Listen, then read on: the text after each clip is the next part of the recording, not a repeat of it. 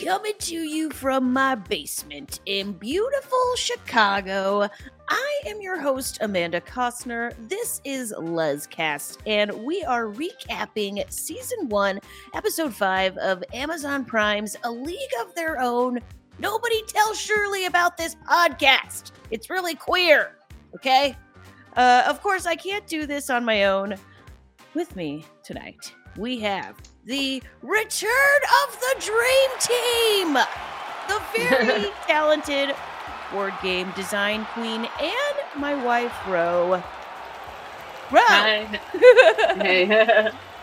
And we are also joined by the amazing and talented board game winner, Queen Nika. Ooh, you can't beat me at any board game. It's true.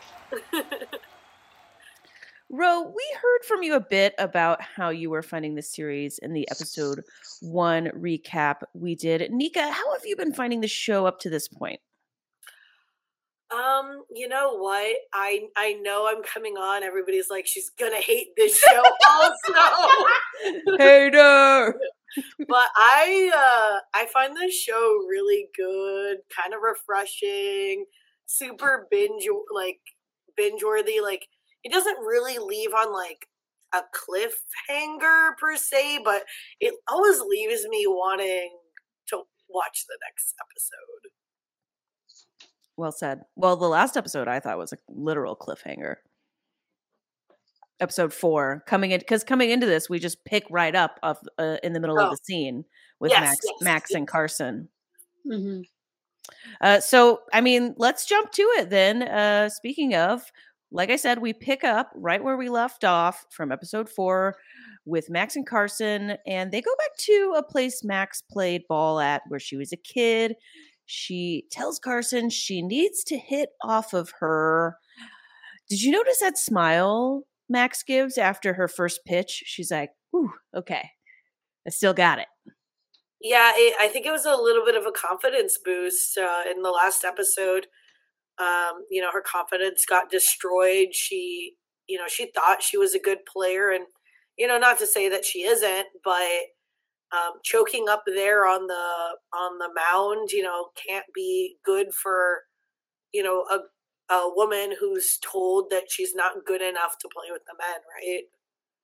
No, and you know, this is getting a little ahead of ourselves, but they kind of specifically mention this term that is frequently used in golf and my sport, uh, the yips. They actually refer to her getting the yips, which I wonder if that explains that last wild pitch she throws, because the yips is like a physical manifestation of a psychological problem. Uh, I struggled with it myself, but yeah, the confidence is everything. If she can get her confidence back, she can absolutely solve, you know, go back out there and do better. It seems that's the story we're being told.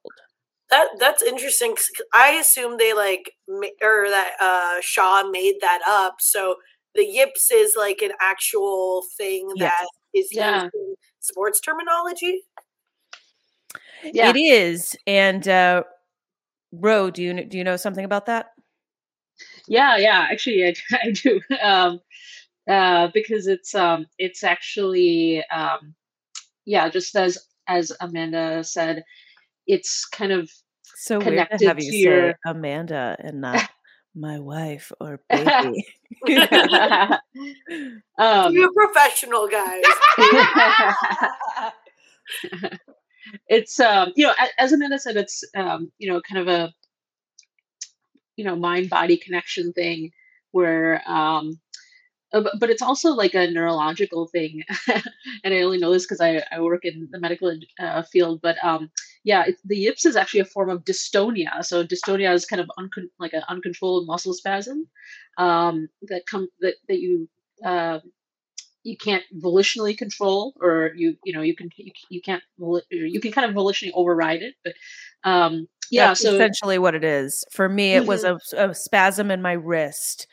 Uh, so right before impact Mhm. with the ball, if your wrist changes, whatever you're doing, whether you're throwing a ball, whether you're like me holding a club, whether you're maybe a, a gymnast who's about to, you know, land on a set of bars, if your wrist spat physically moves, that is going to Mhm. F you in the B. Yeah, yeah, and it tends to happen more in like people who like um, like musicians or athletes or something like that, where people who like use um, certain muscles, um, kind of like really Repetitive. regularly, and yeah, exactly. And so um, yeah, it's kind of an interesting phenomenon, but um, but there's definitely like a like a psychological component to it, as as Amanda said. And so like um, yeah, it was interesting how they um, how they tied in her um, her baseball performance to like stuff that's going on in her life um, and you know and like Yeah, of she's kind of striking out everywhere right now. yeah like- yeah she's not striking out, she's getting hit off of everywhere because she's the Right. pitcher. right yeah right and like yeah and like her relationship with her par- her mom and um, things of that nature and like how how how all those things are tied together um, i thought that was interesting how they portrayed that because you know she was like she could like hear her mom's voice in her head or they kind of implied that or something like that which is um, interesting yeah But then Max learns it's not impossible for Carson to hit her pitches, and Max is like fuming, even though Carson winds up impressed. Uh, Max is like initially going to give up baseball. She's so disappointed Carson can hit off of her pitches. Yeah, you know, uh I Carson kind of or not Carson, sorry, Max throughout this episode kind of has like a a journey that she's going on. I feel like this Mhm. episode was really like Max's episode. Mm. Um, you know, it starts off pretty low, you know, she just lost this, you know, just lost this big opportunity. Like Ro, you know, explained, you know, she has the yip, so she has this psychological issue going on with her. Um, you know, there's a lot of like pressure on her. So I think because she's not performing the way she wants to be or expects to be, um, it it's easy it's easy to give up. Um, so I hope like you know the next episode we really see her like push through and persevere because she is a talented player. Um, she just has to unfortunately try harder because of her her gender, her skin color to get the opportunities that would be handed to her if she was a white man, right? Right. She has to work like three times as hard. Yeah. Well, when we see Max some next, things never change just Yeah. kidding And I heard, I think I heard my cat Stinky Ninja in the background uh, meowing a little amen there. Uh, Mi- Misa was also meowing amen. Uh, well, we we see Max and Clance together at the factory, and they do this really cute thing where they're sort of commiserating with each other. Stink. uh, listeners, uh, my wife has placed my cat directly in front of the camera. she she jumped. I didn't place her. Okay, all right, this is out of control. Hey, The dream, the dream team is out of control. but anyways, uh, so Max and Clance are commiserating, and Max is they do this funny thing where Max was like, uh, "I blew my tryout, but I'm fine." You know, have you oh, ever that that scene was so funny. Yeah, that was such a funny scene. Um, Um, 'cause, like, I feel- oh. oh, sorry. you- Go ahead. Go ahead. Well, I was just saying, I feel like we've all been there, you know, like, um, like we're, you know, we're like just trying to make ourselves feel better after a crappy situation, or you know, when you're having a bad day, and you're just like Oh, psyching yourself out. But like, you know, it's very obvious that, like, you don't You're going crazy. better. Yeah, You're like, it's fine. It's the burning on fire, everything's fine meme. yeah, Absolutely. I love how they're like, yeah, it's all right, it's all right. But then, like, from outside, everybody's coming in and reminding them of uh, the terrible things. Like, I specifically took a note of the nonsense that Cheryl said. She goes, I've heard the heard terrible things, not just about the war, but discrimination, dangerous jobs, less training. I'm like, bitch, shut your mouth, Cheryl. Why would you say that to a wife whose husband just left her? and I So feel like the show needed that levity. Like, it was a good like balance to like because you know it, i'm so glad that they're um addressing like a lot of like serious issues in the show but realistic situations Yeah. in the show but then like it was nice it's also nice to have a little bit of levity um you know even as you're still reeling from like the Some you crazy know, balls the injustice and the Nika, was that quote from when uh the lady is like the woman just comes up that we're not as familiar with comes up to her in the factory and is like insensitively like Yes. Oh heard your husband's drafted your husband's drafted. Oh, I've heard all these terrible things. Yeah, that's exactly Okay, that's what right. it. And I was like, her name is Cheryl. I took a note of it because I wasn't going to remember otherwise. She's so unimportant. But I was like, Cheryl? Like, Anyone's name that starts with a sh in this episode, they are not good. no, absolutely of not. But like, I don't know. It was, it was kind of, I, I, you're right, Ro. Like, it, it, that this scene needed that, but it was also just like, have some sensitivity. Like, n- like know your place and know when to not talk. well they got their revenge by eating everybody's lunch afterwards so Yeah, I wish that was me at work. I wish I could eat everybody's food. Honestly, if I were to do that at work, it would be a lot of like meat and potatoes. I was gonna say, Okay, I feel like the me- people but- I've worked with do not bring stuff I want to eat. But You like know? Nika, I I feel like I could. I feel like you probably have done that though. Like I feel like I could just like see you. Me? no, Nika. Oh, I was gonna say one of my coworkers brought some really good pulled pork he shared with, but then yeah, everybody else just like eats the blandest looking food. yeah. The people I used to eat lunch next to, they were bringing like three day old potato salad. I don't want that. Absolutely, A lean Um, cuisine. I don't know. I think that. they see like they see my lunch and they're like, "Ooh, that smells good. What is that?" I'm like, "It's called flavor. Please take a walk."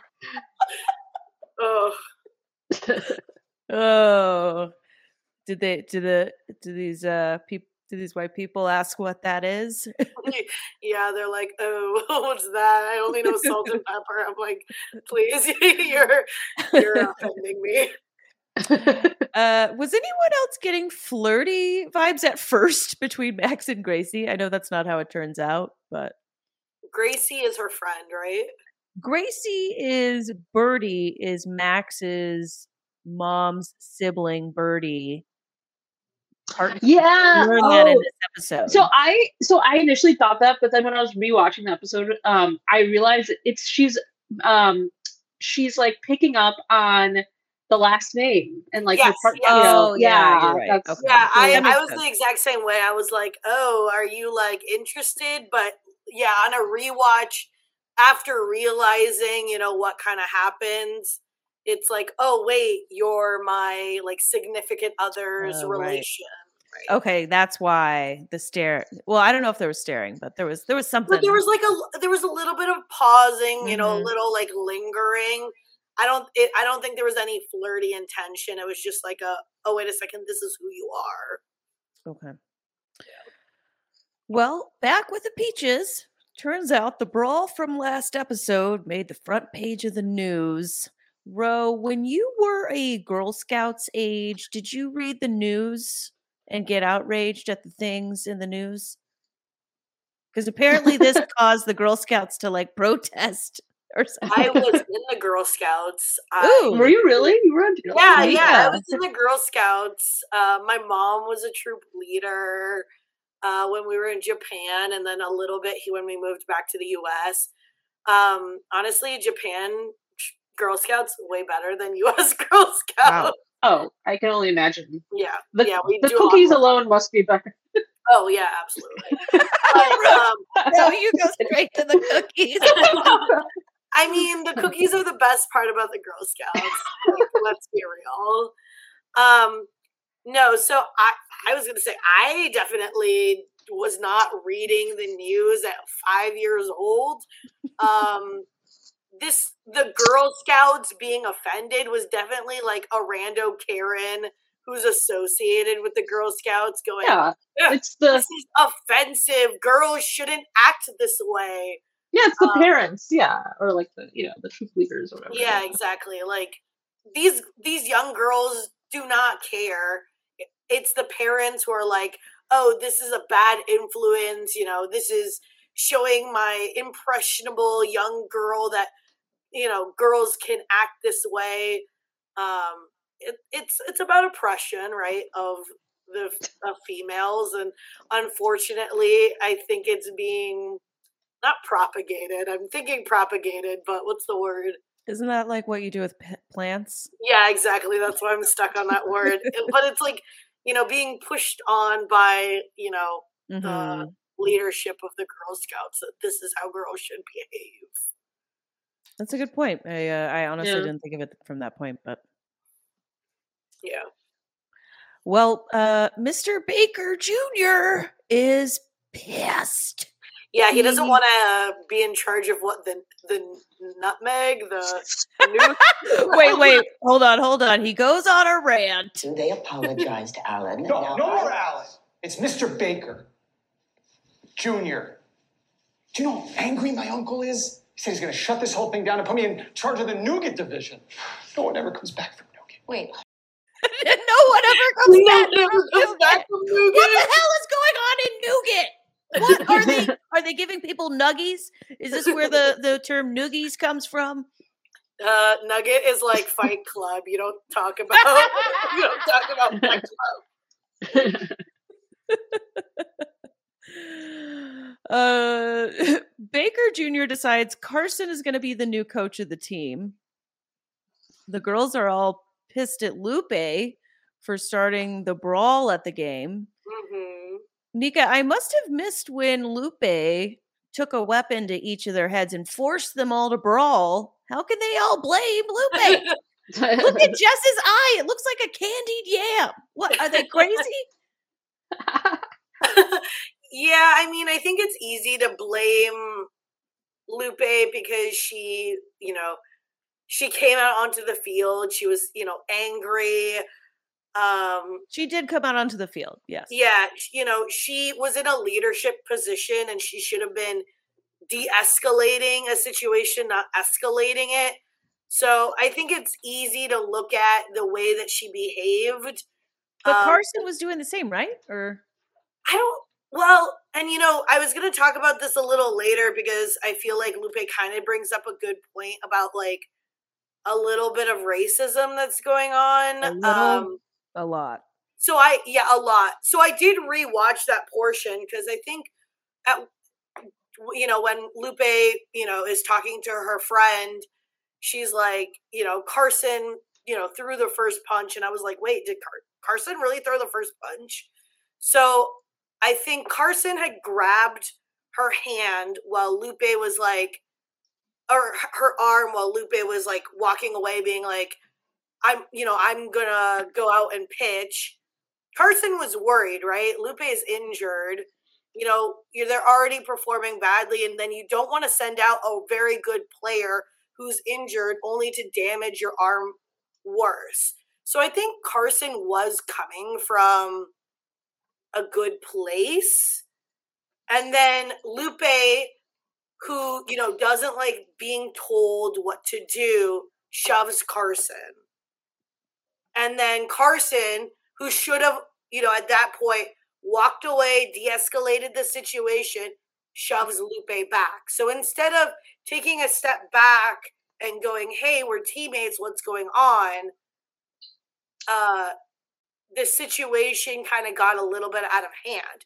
So do I, I think both of them are to blame. Yes, absolutely. Um, but Lupe does bring up a really good point of, you know, maybe race does play a little bit into this. You know, she's at, she's suddenly branded what a firecracker or whatnot. Her I don't remember exactly what her like name is, but I the feel like Spanish striker, which she's yes. not Spanish. Yeah. Oh yeah. right, yeah. Exactly. So um I think it's easy to look at that situation and go, you know, some you know, if I were white, right, this probably wouldn't have happened. You know, I wouldn't have gotten the blame. Mm-hmm. But I think, you know, I, I hate to disagree with Lupe, but I also think that oh, hot take. yeah, hot take. I'm sorry, guys, but I do think a lot of it is on her. I think it is her fault because she let her feelings about Carson kind of cloud her judgment. Carson wasn't coming from a bad place. I think she really cared about Lupe's well being. Um, and she let external factors kind of uh, contribute to her opinion of Carson. You know, she even said, like, you know, she had secret practice behind my back. Lupe was like so, um, so like behind what? What was the coach's name? Dove. Dove Porter. Yeah, she was so behind Dove Porter, she wasn't able to like Mm, really was see blinded. his faults. Uh, whereas Right, and she's, Carter, she's upset about things she shouldn't be, like them practicing. yes, You know, again, but could they? Is is even that kind of wrong? Could Carson, if she is a true leader of the team, could she not have pulled Lupe aside and said, "Th- "Here's the deal. We're not telling you about the practice because you need to rest. You're injured." I mean, just tell her. Well, I think they were practicing before she got injured. So they Mm. were practicing because Dove, like a couple episodes back, wasn't training them.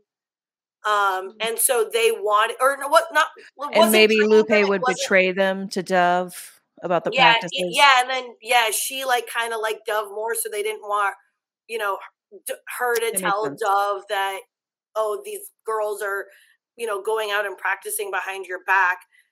I, I don't know. It's a difficult situation because I I feel like That's why you don't have one of the players coach the team. Exactly This these yeah. series of episodes shows at the beginning it's all right, they have chemistry, it's good, but really at, by the end of this episode, I think they firmly show in team sports you don't have one of the players coach the team. yeah she should have stepped back when when that girl came out and was like i'm gonna be pitcher right like yeah you shouldn't be playing and also coaching but also i think it's it's hard for somebody who was part of the team and then gets that promotion um, to then become a leader because you have that you know oh we're all friends mentality when no in reality now we're not all friends you know there's now this hierarchy that's changed and you can't treat the person the same way Um, I want to move on from this eventually, but I will say I thought it made sense for Lupe to be the one who steps up since she's the one who's injured. Yeah. Yeah yeah and you know that could also be one of the reasons that she's upset um you know she's already benched why wouldn't she be the coach? I think she's also upset because you know th- there was no there was to her point no consideration. It was just like oh this this girl is going to be the coach because you started the you know you started the fight whereas I think where Lupe is coming from is no, I didn't start the fight. I just wanted to pitch because we were doing bad and I wanted us to win this game. Mhm. Um, and she's not realizing all of these other things that were going on. And, you know, it, it's both of their faults in the end, I Yeah. think. Good points. All good points made. Well, Carson uh, is stressed out about her new promotion as head coach, but Ro, Greta's trying to get her Titanic on in the back of the car. Like she, She was just trying to like get not trying to hear get- it. She was just trying to like relax her a bit, you know. She can sense that she's very tense, and Relax, Is out, and so she's like, relax, baby. "Let me, yeah, let's unwind a bit." With a hot, intense makeout sesh in the back of a Yeah. car, exactly. very relaxing for you. Yeah, you gotta you gotta kiss wherever you can, especially when, you know, sodomy is illegal. Ooh, when it's night like the 1940s, Yeah. lobotomy is a thing. Oh, is it lobotomy, not sodomy? I'm sorry. S- Yeah, sodomy is a thing that will get you a lobotomy. Gotcha. Sorry, uh, we're allowed to make these jokes because you know it's us. Uh, then we get a moment that kind of surprised me, but I want to get you all's take on this. Uh, did you see sweet innocent Shirley going full queer police like she wants to turn Joe Witt? oh yeah, yeah. That was she's. I mean, she's kind of like a reflection of like um like society's opinions, right? Like she's just Mm. she's like a she's a very like she it, weirdly she I find her to be like a likable character even though she's like yes. kind of like neurotic and like a little bit of a narc and stuff like that. Um Agreed. but like I think she's just like you know a little wound up and just like um you know she's just been influenced by like you know the conservative society that they're that they that they live But in. is that an excuse? She's No, just been. I'm a preacher's daughter. Okay. I don't think it's an excuse. I think that she needs to develop her own opinions, but I also think that she is new out in the world, right? Like she Yeah. was protected.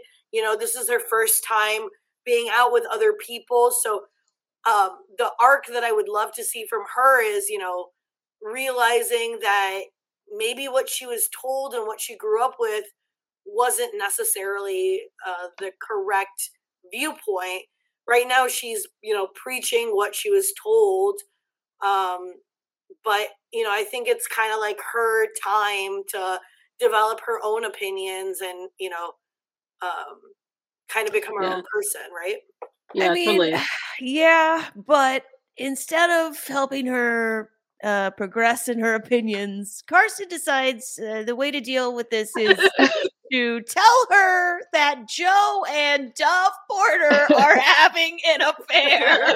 okay but I that mean, was was- like hilarious when she was like the running it was so sexual there was there was exertion And Bro, Yeah. baby, if running was even half as pleasurable as Shirley describes it is, like I would be a marathon runner. Yeah, right. uh, like that's- there was a lot kinda a lot of tension and the team wasn't talking about it so now it's explained Now I think of people who like love to run totally different. Shirley totally tarnished. Yeah. Whenever you see somebody running on the streets, they're just getting that sexual tension up. Uh, there's probably a piece of this that's true, to be honest. Yeah, I don't know. I'm not in shape, so I can never relate. I don't run either, so Yeah. silence from Ro. Why does Ro want you to run? No, I meant like she does run. So. Wait, you run? yeah, yeah, she jogs. Oh, I okay. Well, I don't know. Like whenever I'm over, Ro is just like a big old sloth. I could never fathom Listeners, you heard it. that a runner move and a slob. Two sides to my baby. Okay. Yeah, I'm shook. Max goes a little teenage dirtbag on her wall, tears all her baseball stuff down. So dramatic. Very dramatic. Mhm. Then we get this really meaningful scene, to me at least, when Toni comes into Max's room and Max says to Toni, You love me, but you don't like me. Oof, I related hard to Mm. that. Yeah, I think it it's hard for any kid. You know, I can't relate. My parents love me. Um, but I think it's uh it's hard for any kid when you realize that like liking somebody and loving somebody is two different things and sometimes your parents love you because you know they're their you're you're their kid but they don't like you because you're a little shit Mhm. um but that's not the case here. No, the the case here is that she doesn't like her because of her queerness. she is yeah, yes. right, right. and you know that's another part that you know maybe you can speak to that a little bit more amanda where you know your your parents who should love you conditionally don't accept you for who you are No, they do love me conditionally, and the condition is that I not eat pussy, which I refuse to contribute. No, uh, in all seriousness, yeah, I can relate. They, they, I, but I think I almost feel like no, I don't relate. I don't even feel like my parents love me. So I think Toni Oh. and Max are at a different stage than the one I'm in with me and my parents. It's been Mm. you know they're just now starting to discuss this out loud but but maybe i don't know if the stages can be compared since it was such a different time Mhm. Mm. Fair. Yeah, I I don't know. I think her her mom is again a product of the society. It doesn't mean it's right. You know, she has a fear of what her air quotes aunt uh, you know, is um, and she just doesn't want that lifestyle for her daughter. She wants her daughter to fit into the lifestyle that she's created, you know, become a business owner because, you know, in this society it's difficult for, you know, black women to become business owners. Um unfortunately like unfortunately or fortunately she wants best for her for Max, but what's what she thinks is best for Max doesn't make Max doesn't make Max happy, right? So they they're at this conflict where you know she wants a, a mother who's going to support her and her mother has difficulty supporting a lifestyle she doesn't understand and she's afraid of Yep. Yep. And so Max starts packing Ro, and Max says, I'm going to put myself out first before you can. And I knew as soon as she started packing, she was going to go straight to Clance's, who frankly could probably use a roommate right now. Yeah, yeah. I thought that was I thought that was like a nice um it was nice that they're like, you know, kind of there for each other in this moment where they're both kind of they're they both have these lows, right? They're kind of at these low points. Um, and it was funny. It was cute how like um, Clance was like, "I'm gonna be the big spoon." it was like cute, just like just how they're just an embodiment of their friendship. um, and yeah, yeah, it, uh, it's good, nice, touching moment. The next day at work, Carson, or AKA the smiling white lady, has oh, yeah. baked another pie. We get the return of the shitty pie in episode five. I don't know what it is with white ladies and baking pies, um, but I don't need your conversation pie. Get it out of here. Carson. well, turns out Carson would like to pay off Max to not turn her in. I guess Shirley really spooked her with the let's turn the homos into the police campaign. Yeah, you, you know, it, in a society where you can be locked up for um, who you love, I don't blame her for being scared. Not a bad um, idea. And yeah. she she doesn't know Max that well. Um, you know, but they develop a relationship. They uh, decide to have a catch. Um, and you know, you mean play catch? Oh, have a catch. Ah, you mean play catch. yeah, this is this episode. We finally get to see Max and Carson's friendship develop yeah. for real. The very I beginning. really like that. Yeah, mm-hmm. totally. Like I feel like they both deserve friend. so I'm like, especially Max. Are you hearing the "You've got a friend in me" song in yeah, background? That's exactly. it was pretty cute. Yeah, yeah, totally. um, and like, um, yeah, like I think um, the um, where she uh, Carson was like, you got to confront the person who's you know eh, whose uh, voices in your head and stare them in the mouth and you know just like being like right. kind of fun and fun and goofy but also encouraging so yeah yeah uh, I, I think they uh, benefit from having each other as friends because uh, Carson can really builds Max up. Max is a good yeah. player, um, but doesn't have that confidence right now. Um, and you know, you kind of sometimes need that external person going, "No, you're really awesome!" Like that's a great point. This is perfect timing, like you said, for somebody like Carson who has no problem sort of like recognizing and being in awe of the great talent that is Max and Max who is has just needs somebody especially with all the turmoil going on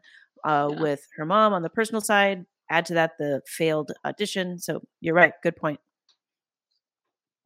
Mm-hmm. Max then goes through her mother's things back at the house and finds a letter from Bertie, which means she is able to know Bertie's address. And this is where they reveal that Gracie, who we meet earlier in the episode and works with Max and Clance, is Bertie's partner. Um, and Gracie, then I think we have an important moment in this episode uh, in regards to the character of Bertie, where Gracie corrects Max um, about the "I'm not your aunt" part, or sorry, not Gracie, it's Bertie correct that Yeah. corrects Max and says, "I'm not your," you know, everything, all of that's true except for the aunt part. Yeah, yeah. Like Mhm. the the rest of it's up in the air. I think she they say. Um, yeah. I don't think uh I don't think Bertie ever genders themselves. Um, I don't know in this episode at least, but I think that yeah, I think that's an important part because um, now Max can kind of realize, you know, why her mother was so afraid, but also kind of realize that like there is other lifestyles out there other than the one that her mother wants for her, right? So Yeah. Mhm. Bertie, Yeah, a whole like- big world out there. yeah, yeah. Bertie like Max- alternative. And Max is like kind of starting to find herself now, right? Like she's like lost her identity as the baseball player, so now she has to like figure out who she is, and she's like trying to, she's starting this journey, and so it's like a perfect moment for her to meet um this, you know, her her relative who, yeah, exactly has is, um, you know, they've been estranged and um have, you know, they have a different um different way of life and and And I loved of it, opening- honey, up the because I feel like this is what we would do if like some relative of mine from the South showed up and was like, show Yeah. us the way, lesbians. I or show me the way, lesbians. I feel like we would like welcome them. yeah, we'd be like, "Hey there, let me cook you up a, a plate of." Wait, you would do a southern accent, honey? yeah, to make him feel more welcome. I, The sh- I the- you made a really good point about like you know Max's journey. Like like I said Yeah. earlier, this is Max's episode. Um, you know, she, this episode she really goes through and like several arcs to just tr- really discover who she is. Why does Max leave here out the front oh, door? she's she's scared. I mean, I feel like we've all been there when we like. I I like was reminded in that moment of like you know when I was like young a kid and I like saw like my first like you know one of the first like lesbian characters on TV or something. And You I was like, bolted? "What?" I You was like, ran I was like intrigued. I was like intrigued, but also scared, and also ashamed, and all you know, just like all this mix of emotions. And so, like, I feel like Max was just like, you know, just probably eh, overwhelmed and just mixed emotions and interested, but also scared, and you know, See, for yeah, me, I, I I'm a- wonder if like maybe I just like don't have enough reaction because I remember like seeing my first like same sex kiss or you know whatever and just being like, yeah, what's what's the big deal? not im- not impressed. yeah, I was like, "Eh, not impressed. Maybe it wasn't a hot enough kiss, Nika. Yeah, Okay. you're- you No, know, for- I I didn't experience hot a hot kiss until first kill, where I was like, mm, steam- steamy. This is the peak of media. First kill. Pick a How dare you? How dare you? um yeah i had to pray uh, when i first saw same-sex stuff i had to get that off of me Oh, pray it off of pray it out of my head pray it Pray out of out. the gay. pray it out and of then my just loin like kept on penetrating. yeah the thoughts for sure and my, okay never mind i'm not gonna go there okay Yeah, okay No penetration jokes. No Oh, penetration, baby, yes. I I'm sorry, wrong word. Coach Carson has decided what needs to happen is that the team needs a little more fun, uh, and not that somebody else needs to start as catcher. I felt it. I felt it when Jess was like, "I know where the joy is. Let's practice." And right, I know. She's like, this is stupid. I I liked how they kind of made fun of her, like you're doing a voice, like you See, need I to- I didn't catch it. What voice was she doing? I was. I don't know. She was like trying to be macho, or was that later on? I don't, I don't remember. but she also said that that was isn't that a classic line? Um, there's no crying in baseball. Oh Okay, yes, let's talk about it. Yes, this is where we get the famous line. Uh, okay, I gotta say, I, I- didn't want them to copy Tom Hanks, but did you? What did you all think of this? I thought it was like a little lackluster. I, I was comparing it to the movie. The other times they've said the same lines as the movie, I liked it, but this time, Oh, I thought I thought it was like a good nod. I mean, I- I, liked I liked that it was her saying it and not like Tom Hanks, like not a douchey dude. it's you Jess know? that says it, or Lupe. um, it's not Lupe. It's uh Lupe's one of friend. the players. Jess then. Yes, I think Yeah. it's Jess. Yeah. I I mean I I liked the nod. I instantly recognized it from the movie, but you know, he, I I think to your point, yeah, yeah, it was a little lackluster, but we can't have everything you know be a, uh you know amazing nod to the movie. They just kind of snuck it in there, and it was Okay. it was nice, and we we moved on. But I, I just like I feel like they took it the they took it back and they were like it was the player saying it, not like a a dude. Not a you dude know? saying it. yeah. You just like it because it was a woman this time. yeah, I- Yeah, it's just like a twi- it was like a, it's like a we twist. hate men It was a here. twist. no, come on. But it was like it's it it comes off different and it was like I don't know, it was like I thought it was like a little playful or something. Like I don't know. Well, I don't think it was playful. I think uh, I think uh, Jess was a little shocked that that Shaw would be reduced to tears. But you know, I think it was a it was a g- interesting moment because you know Shaw's supposed to step up and be their coach. The- I like. liked Okay, I I'll liked just make one of one the- last point. If you didn't recognize the line as being from the movie, would you remember this quote in the in the in the episode? No. Um, no, it wasn't as epic. But I also like somebody's reaction. They were like, "I cry after every game." like, Who was like, that? kinda Who said that? I can't remember who it was. I think it I was- like, I think it was the girl who uh who uh wanted to turn in Joey for being a big old Shirley? lesbian. That sounds like Shirley. Yeah, I think it yeah, I think it might have been. Yeah, Shirley's, Shirley funny. says a lot of nonsense. But Yeah. she's pretty. She's, She's- like pretty funny comic relief. Yeah, Yeah. she Yeah. is funny. Yeah. In the last episode, we got a Max playing catch with her dad, Edgar scene. And in episode five, we get this scene with her and her mother, Toni, doing her hair. I actually made a note of this scene because I, um, especially you know near the end, I feel like her hair is kind of like a symbol for. Um, uh, I'm blanking. Oh crap! Cut! Cut! Cut! Cut! Cut! Uh, I'm not cutting this. I want to see you at your most raw. no. I'm reading my notes. So I said I feel like oh I felt like uh, her hair was like a symbol for kind of her sexuality because you know she's Mm. like questioning herself. She's questioning this lifestyle. She's gone to Bertie's place and uh, you know ran away in fear. So I feel like getting her hair done more feminine um, is her trying to reject uh being too much like Bertie. You know, her mom even makes a comment of like, "Oh, you never let me do your hair." Mm-hmm. But, you know, she is kind of afraid of what she saw at Bertie's house.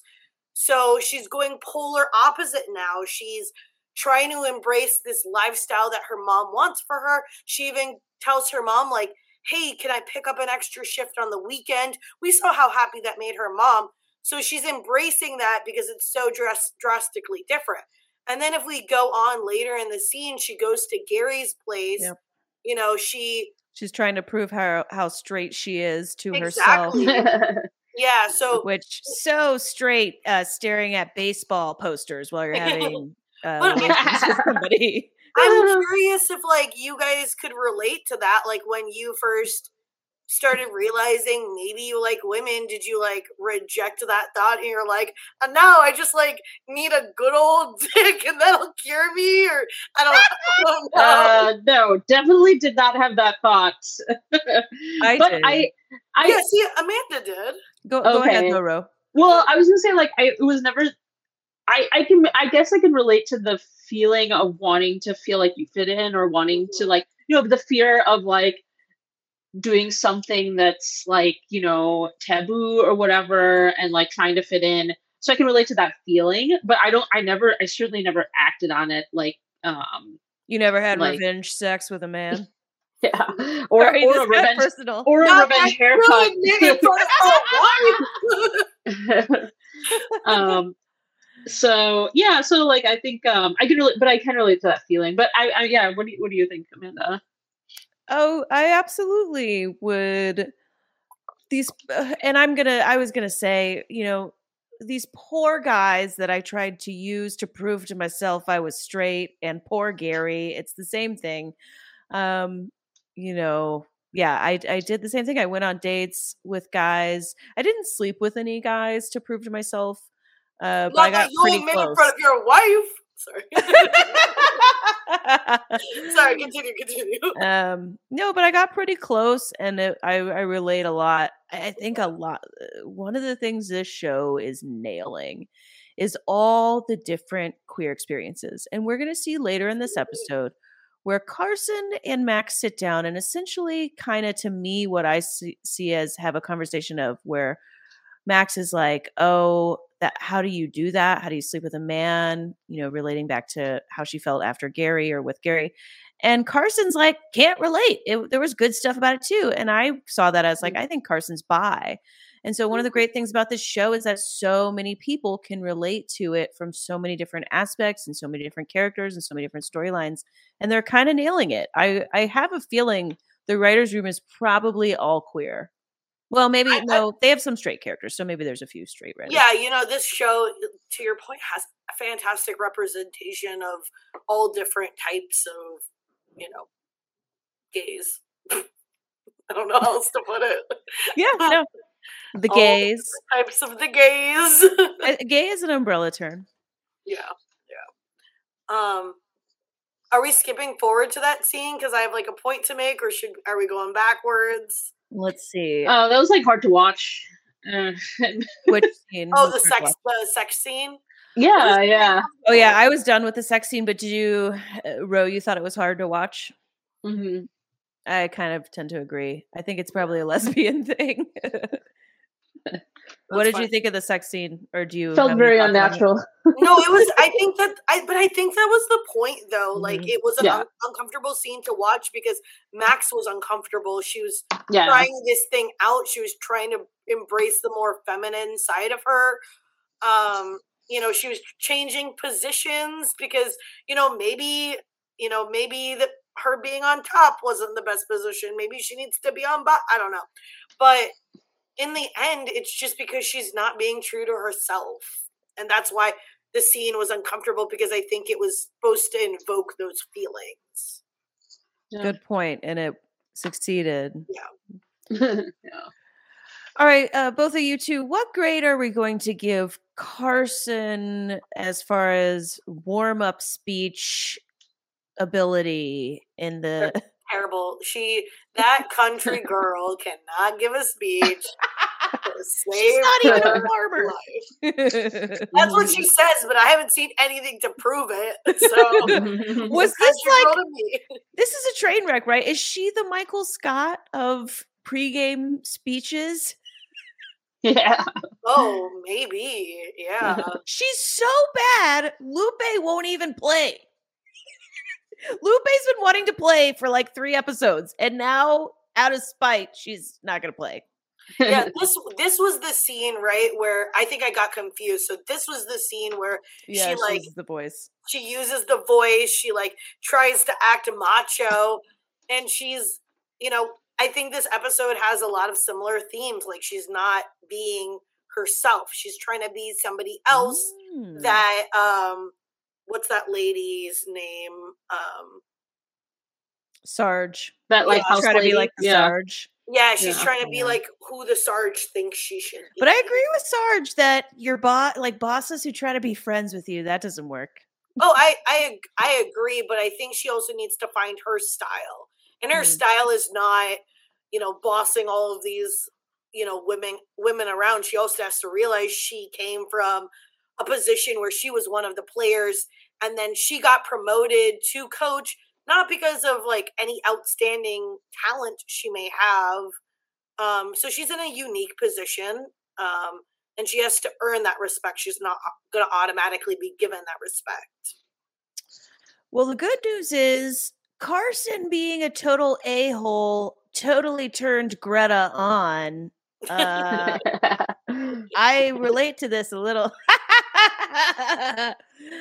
uh, but but then things take a turn, and Greta only wants to make out. She is not. She does not want to hear it from Carson about her problems Mm. and the team. yeah. Yeah, Carson uh, likes to dump all her problems on you know Greta, and Greta's kind of over it. She just wants to have a hot, steamy makeout sesh. See, I feel like the sh- the episode wants us to think that Greta's in the wrong here, and Greta's just like trying to push Carson away. Uh, harken, you know, when we have this conversation with her and Jo at the end, she's gonna realize, oh, yeah, I it's okay. I'm I, this one's different, or I love her more. I don't know.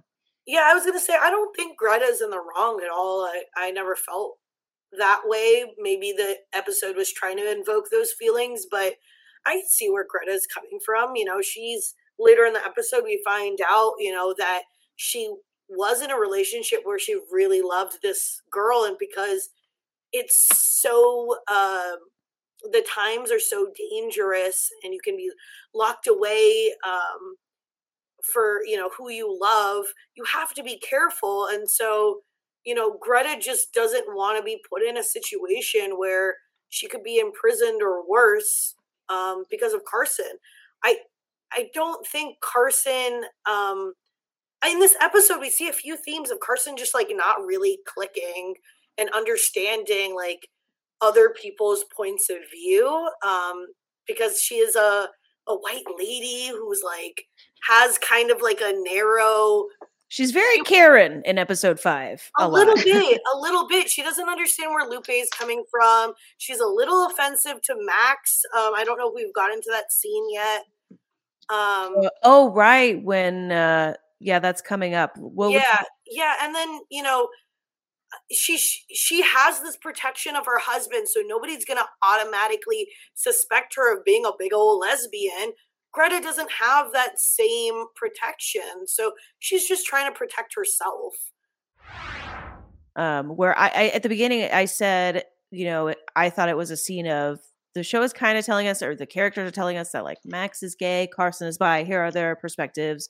they don't say those labels i gave them those labels but i felt like that's you know what it was going on Mhm. uh, but then the scene goes on and uh, it's almost like do you think carson was using max or is she just being an ignorant karen I think she's being an ignorant Karen. I I don't think she has bad intentions, but you know, she showed up at Max's work, right? Like this white lady with a pie, not realizing that there could be repercussions for Max, you know, if her boss isn't happy with her, if she sees if her her you know, Max's boss sees her lollygagging around and it's the same like I don't think she realizes how easy it is for her and the opportunity she's given compared to Max. Max made a really good point that you know you you saw me pitching at that uh, at that tryout, but did you say anything when they kicked me off the stadium?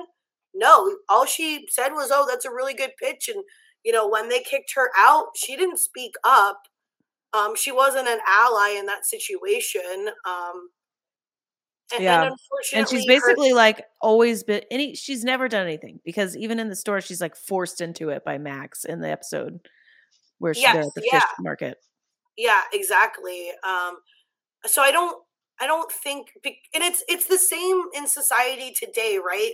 A lot of people don't try to put themselves in other people's shoes so they can understand the situation that they have to go through the you know the racism the sexism whatever it may be and so she's going along her life ignorant of the struggles max has to go through and you know it was kind of apparent in that conversation. What do you think so uh, what did carson do wrong? It was that she didn't defend her in the tryouts she should have said something. She should have been more respectful about like not just showing up to her job with a pie.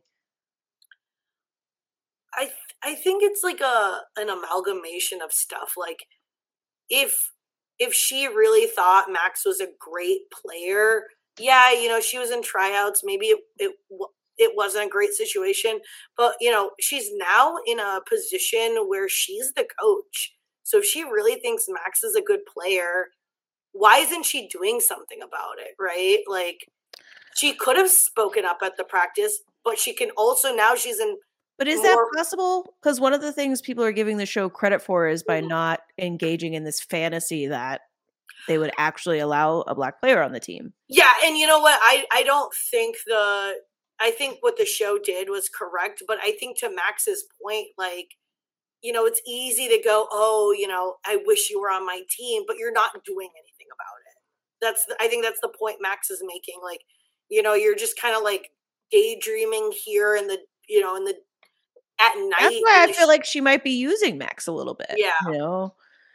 She could be, but I don't I don't know if it's intentional. I yeah, I, I, think you're right. Like she's her. a good person. Yeah.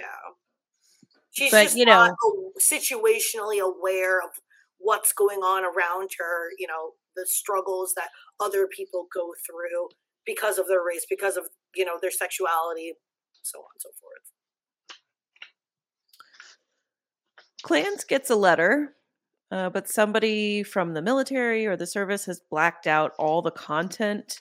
And I had never even thought about this. That must have been so frustrating for people who whose loved ones serve and they have they get a letter and it, they can't even they get like four words. Yeah, I didn't actually realize that was happening.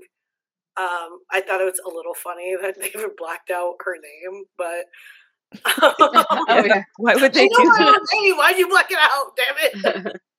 um, but you know, you you don't want somebody on the other side to you know have any information. Um, yeah, you know, I, I they went a little overboard, but I get it. I get you. Yeah, it's a, I'm, it's I'm wondering one. though, like what the different not to bring race into everything, but like I'm wondering what the difference is between like a white soldier versus a black soldier if it was trying to portray something like that. I I again didn't realize they were blacking out letters during that time period. Um, so I wonder if like you know he his letter gets more blacked out than somebody else's letter. That'd yeah, it's a possibility because in the episode, um, is it when the the insensitive lady rants? Is that when it's mentioned that like there's racism going on you know, while while the men are serving, while the black guys are yeah. serving. Yeah, we talked about that earlier. Um, okay. She, yeah, so if, if the episode mentions that, it could be something that is related to racism. Yeah. Yeah. The, the overly blacked out letter. Let's see. Nika Carson pregame speech 2.0, much better than the first one, but I gotta, I don't understand why. Like, why did they suddenly respect her? What were the magic words? I, I don't know. Maybe it was just that she could admit that she is in a a tricky situation. I think, you know, at the beginning of the episode with a few of her speeches, she came out trying to be um in charge. But in this speech, she kind of humbled herself a little bit. She admitted that she was scared and she's in a difficult situation and she just wants what's best for the team. Um, and I think when you make yourself a little bit more vulnerable, you know, people find you more approachable. People want to help you more, and that's exactly what she did. And she did she did it well, albeit like the speech was still terrible. I, yeah, I like. I feel like this is her leadership style. You know, like everybody has their own different leadership style, mm-hmm. and so this is hers. You know, it's not like that house lady who is like, "Yo, be you know really forceful."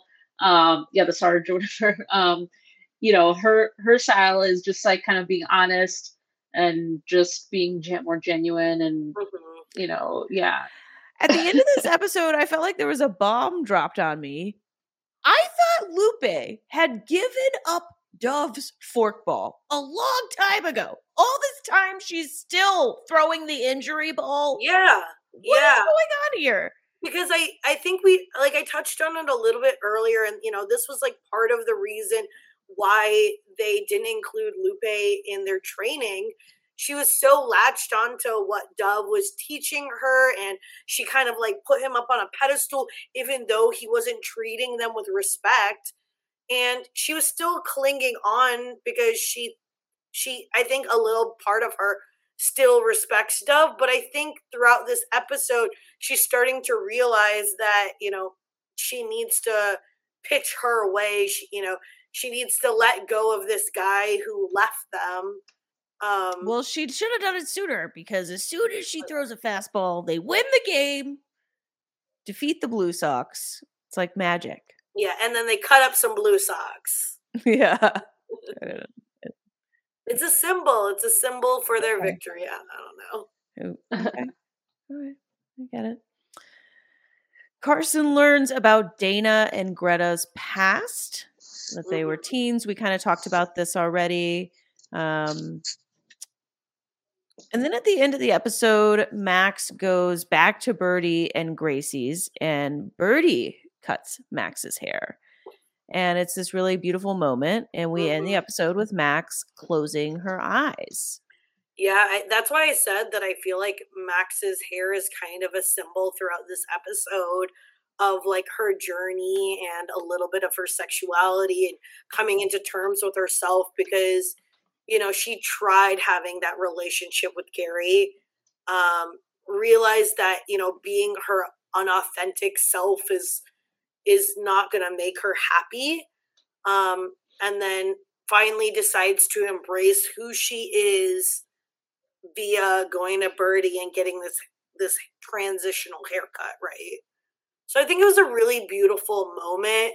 Um, and then you know that song Bertie sang. Um, hmm. I think oh, like oh, yeah. I, I, don't know. I felt like it brought it all together. Like even though she, uh, you know, is going through this transitional period in her life, um, there's still a connection to her mom through this song. So maybe she'll be able to like repair and rebuild that relationship in in later episodes or you know later seasons. Well said. Well mm-hmm. said. Ro, do you have any closing thoughts on the episode? Um, no, I thought I thought this was like really good. Um, yeah, I I really enjoyed it. What about you, Nika? I thought it was a great episode. I thought it was a again a great episode for Max. We really see her mm-hmm. journey throughout this episode. Um, you know, we we see Shaw, you know, Car- Carson, whatever, um, kind of come into her leadership style. Greta opens up about um, some of the trauma in her past, and you know, hopefully mm-hmm. they're able to move forward with their relationship. Um, I, I would say I'm rooting for them, but also like I really feel bad for her husband away at war.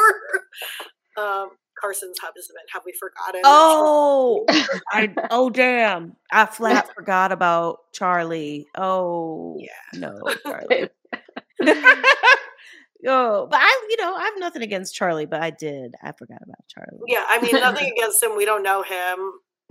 Speaking of who um we don't know, I I was gonna say one negative, in my opinion, of all of the streaming services having shows do like eight episodes usually is that I'm wondering we're probably not going to get to know too many other people in a full way mm-hmm. since we mm-hmm. have three episodes after this. Like, I don't know that we're going to get to know Jo or Jess in the same way that we've get, gotten to know Greta and Max. So maybe if the season was longer, what do you what do you two think? Would you be more in favor for a longer season so we could get to know them, or are you like, hey, we can't have an in depth episode for every single character? So you know, some people can be side characters. I, I kind of said this earlier that I don't consume a lot of movies, and the reason is I feel like uh, movies are a little more shallow in the sense that we never get like in-depth character development which is why i really love television and i consume a lot of television.